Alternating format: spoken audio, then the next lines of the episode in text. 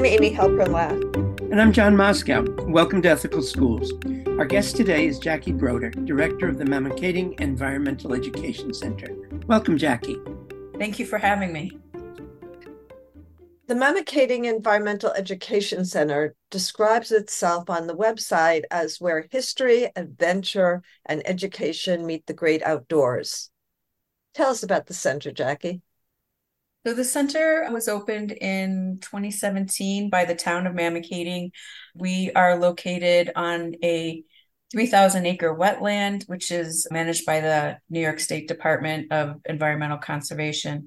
The DEC or the town found an opportunity to purchase a piece of land, renovate the home into a nature center, and our goal is to teach about the environment, specifically about our wetland and to create a connection between the community and and nature. Hmm? where is Mamakating for people who don't know? So Mamakating is in Sullivan County, New York, which is in the southeast corner of New York, where Pennsylvania, New York, and New Jersey meet. And it's in the Catskills. Yes. So where history meets the great outdoors. How do you teach about history?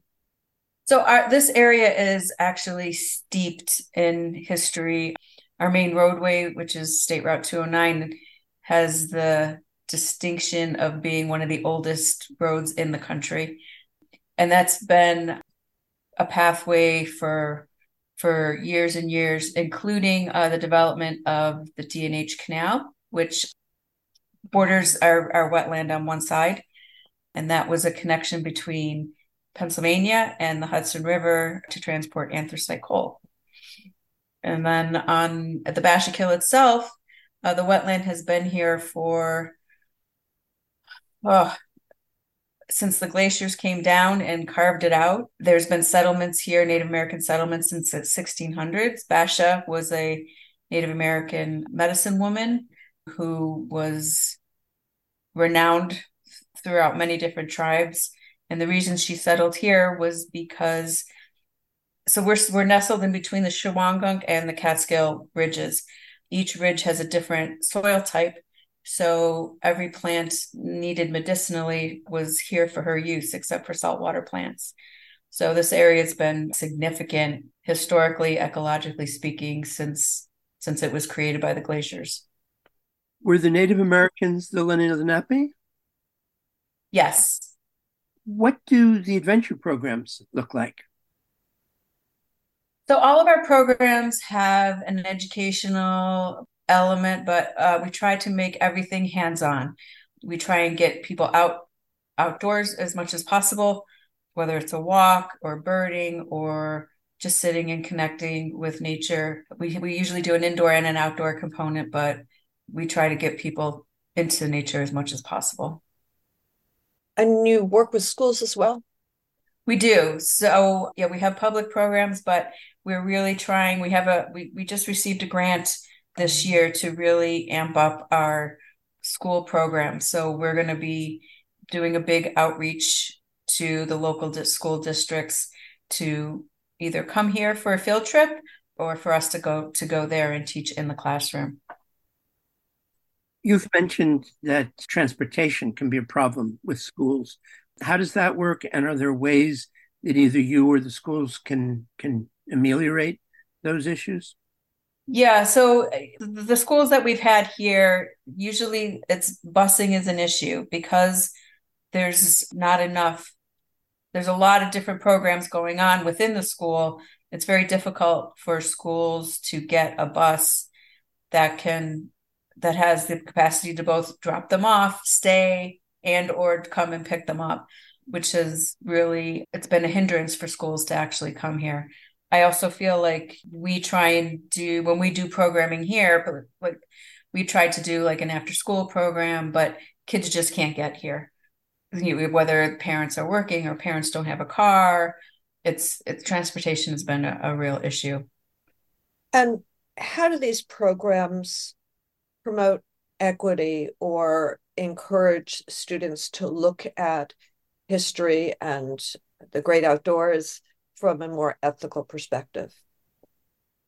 So my personal philosophy and, and one that I try to incorporate here as much as possible is that every living being is has equal equal value and I feel like that has not really been taught that seems to be lost whether it's in the home or in schools or whatever. I, I feel like we've, we've really there's a real separation between humans and every other living thing. And because of that we we've lost respect for or we don't know to respect other living beings whether it's a plant or an insect or an animal. And so i really try to create an emotional connection when kids are here. I want them to stop and just sit and look at a square foot section of dirt and see how many things are crawling in there and how many different plants are living there. And and I, I feel like through exploration and and hands-on and touching and smelling and sometimes tasting you know depending that's what makes the connection. And and having a good time and not just having science thrown at somebody but real individual exploration is what makes the connection. And when that connection is made i think then then the equity is is felt and learned. And are you speaking about equity in terms of respecting the sentience of animals other than humans? I mean i would i think i would call that moral circle expansion. Mm-hmm. so we're really which is really a, i guess a wonderful way of you know getting at that if you're saying you're going to really right. explore this square foot of soil and, and, and all the creatures in it and really have respect for them. Yes. Even awe. I think that's that's really wonderful. I'm just wondering if when you're looking at history if you're going to also encounter the touchy questions that the school librarians are dealing with right now and, and and a lot of teachers of are you going to talk about you mentioned you're on Mamakating I mean they're indigenous peoples there. How do we talk about how we got from those indigenous peoples to who we are now? You know. Yeah, I definitely. I, I I'm a true believer in if if we don't learn history, then it's repeated. And I have a lot of respect for the people who who did cross this land, uh, live here from the beginning of time up till now. And there is some ugly history in there. And I think it's time that we learn that history and grow from it and be better people for it. Recently, well, a couple months ago, we had a, a speaker He's a local author. He's a retired detective who now does he writes books on on crimes that have happened in the area, historic crime in the area. And he spoke on a lynching that happened in in our local town here in the late 1800s. And you know, this is the North. It was post post Civil War era, and there was an actual lynching. And I think these things are important to note and learn from and and grow from. I wanted to follow up a little bit on some of the work with the schools in a couple of ways. One is when we were talking before, I think you mentioned that you had done a project at a Montessori school or Montessori yes. school. Could you talk a little bit about what that was like? Sure. So, yeah, we, we packed up a bunch of stuff and we went to the school, and it was a beautiful campus. And we had the capacity to just lay out skulls and skeletons and pelts and everything that it was all related to species that live at the Bashakill. And so kids were actually able to see and touch parts of of animals that that actually they don't normally get to see everything was collected legally you know it was roadkill and, and that kind of stuff. But it's really interesting to watch kids. You know, a lot of kids didn't want to touch it at first, but then they did, and and to like really see that barrier crossed when when they're told interesting how much how many trees a beaver can go through and how diligent they are about keeping their homes and their uh, dams intact and how they were the first engineers and and man learned from engineering for beavers and then took took those lessons and built the Brooklyn Bridge and it, it, it's really fun to watch watch kids eyes brighten when they make connections and learn something new. What kinds of impressions and misimpressions do you find children having about nature when you first start working with them? A lot of the misimpressions are like insect related. Bugs are meant to, you know, people are killing bugs in their house left and right and giving bad bad karma. Bats, possums, and then when they learn like just how important each of these individuals is in for our ecosystem, it's it's great. I think I feel like the biggest kick I get out of it is when these kids turn around and and talk to their parents about it and and share that information with their parents. Um, and it seems kids locally, it seems like they're they're more and more aware of their environment and the importance of the the the species different species in their environment.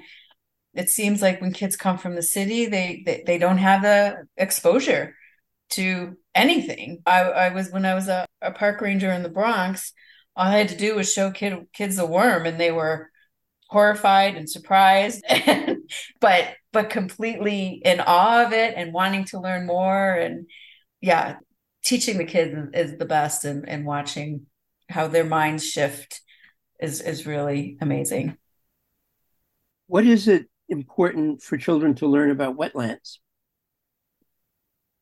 my biggest goal in teaching kids about wetlands is teaching them that that they are one of the most important ecosystems on this planet.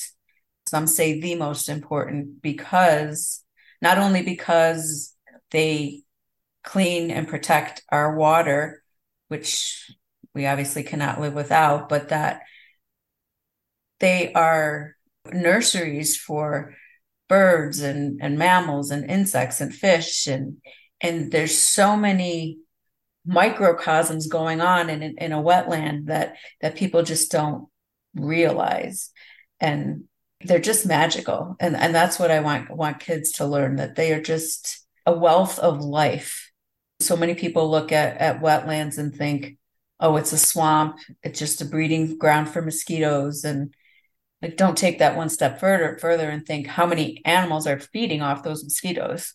And then just everything going up the food chain like every single thing is is dependent on that marshy mosquito ridden place. So, so yeah. aside from aside from that understanding you've talked about wanting children to develop an emotional connection to nature. And and i'm wondering what that looks like and whether that's something they carry with them.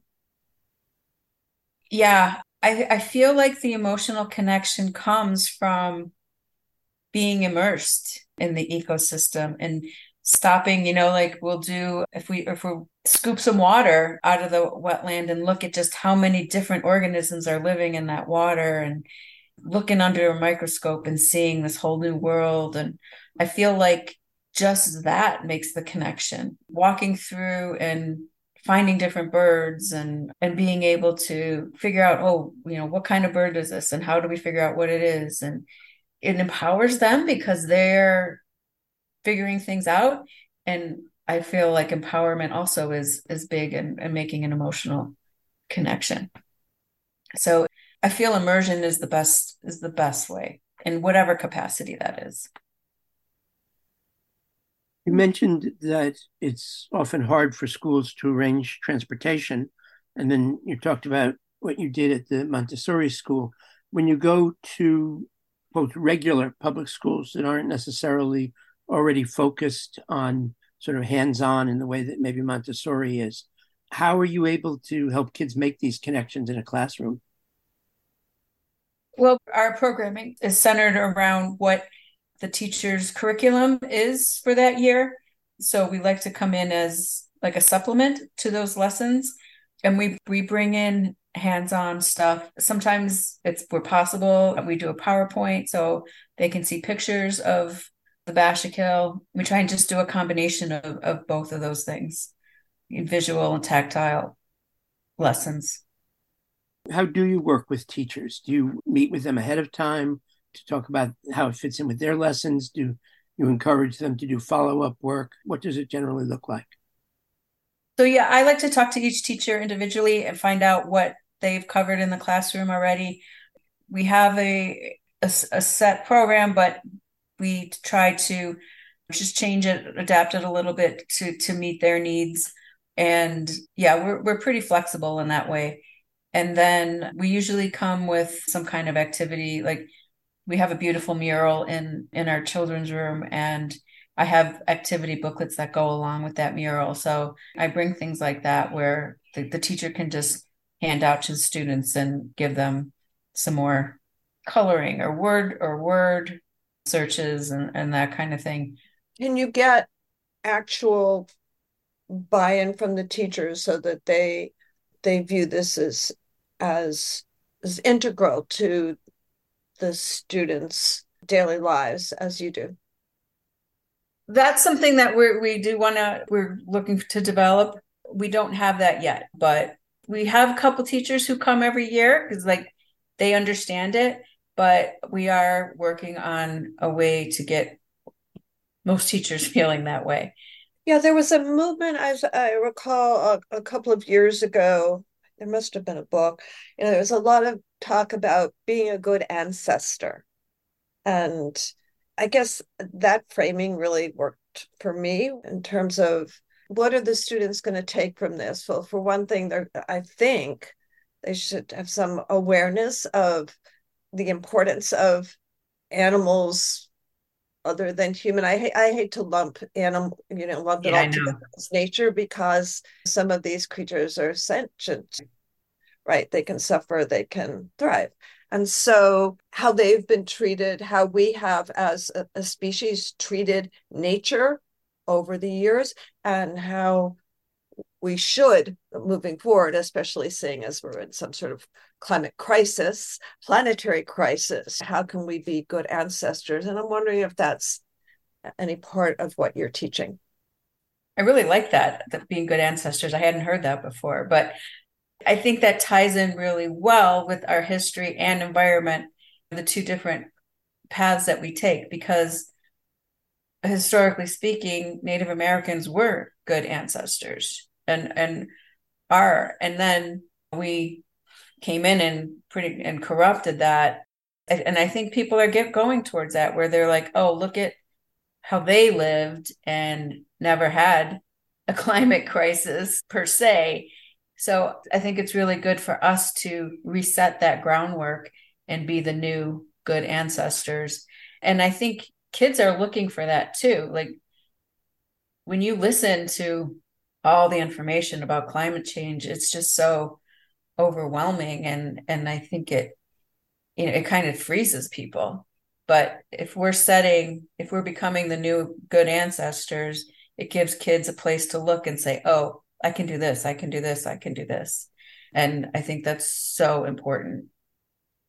That's a really powerful way of looking at it because it it makes it individual and is empowering as you're saying, rather than feeling it's just this huge existential crisis that is just going to happen to us, sort of regardless of anything we might do. Yeah. Yeah. I, I really, you know, take offense when people are like, oh, well, turning off all your lights isn't going to help, or just doing this isn't going to help.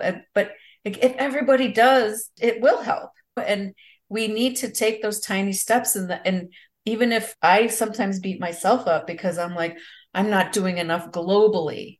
But then I, I have to really focus myself and say, like, I'm doing stuff locally and somebody else is doing stuff locally. And that's another thing I, I would love to see in the future where all of our local, little local entities come would check in with each other or or just spread the good news that they're doing so that we remember that it's not just me turning off my lights it's it's other people are making an effort and making a difference and and we need to turn off the news.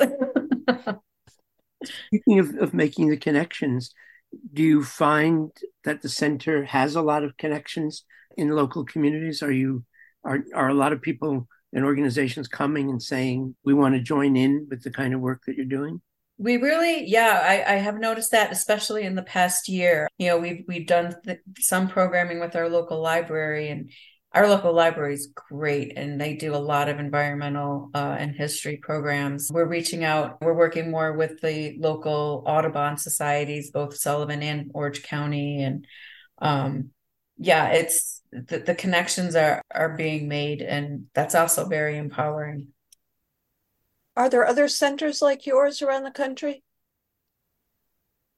Around the country yes but locally we're really we're really the only one the only one in sullivan county. So i'm very proud of that that we started this here. Yeah there's some great nature centers around the country and i really encourage people to to do a search and find one that's local to them because they're all unique you know they're all have their own different geography. So i love going to different nature centers because there's always something new. There's always a different way things are presented. And it's it's a real educational and fun experience. I've never gone into a nature center and was like oh that was they're they're just great places to be. And the people who gravitate towards them are just great people. They're just happy warm inviting places to be. So i encourage people to visit their local. How did how did the town come to set up the center or to sponsor the center you mentioned that you're actually part of the town. Yeah. So a previous town supervisor saw this opportunity to buy this property and it was his brainchild. And yeah, he just grabbed it, pushed it through. And I mean, there was been, there's some backlash with the next administration that came in because it's not a service, it's not a physical service. So it was considered a waste of money. But the community really has you know sees the value and has rally around it around us and kept us open and and coming coming to programs. Like our numbers are there. So any naysayers are hopefully slowly quieting down and and hopefully changing their minds. Are there programs for families at the center? Yeah we usually have a program almost every weekend every two weeks. Some are geared towards children some are geared towards adults. Most are people of all ages. We have a Nature Tots program for for toddlers on Fridays, toddlers and their caregivers. And yeah, we, we usually have some kind of program going on every weekend. Thank you, Jackie Broder of the Mamakating Environmental Education Center. Thank you very much. Thank you. It's been an honor. I really appreciate you inviting me. And thank you, listeners. Check out our new video series, What Would You Do? A collaboration with the Harvard Graduate School of Education and Ed Ethics. Go to our website, ethicalschools.org, and click video. The goal of this series is not to provide right answers, but to illustrate a variety of ethical viewpoints. If you found this podcast worthwhile, please share it with a friend or colleague. Subscribe wherever you get your podcasts and give us a rating or review. This helps others to find the show. Check out our website for more episodes and articles and to subscribe to our monthly emails. We post annotated transcripts of our interviews to make them easy to use in workshops or classes. Contact us at hosts at ethicalschools.org. We're on Facebook, Instagram, and Twitter at Ethical Schools. Our editor and social media manager is Amanda Denchi. Until next week.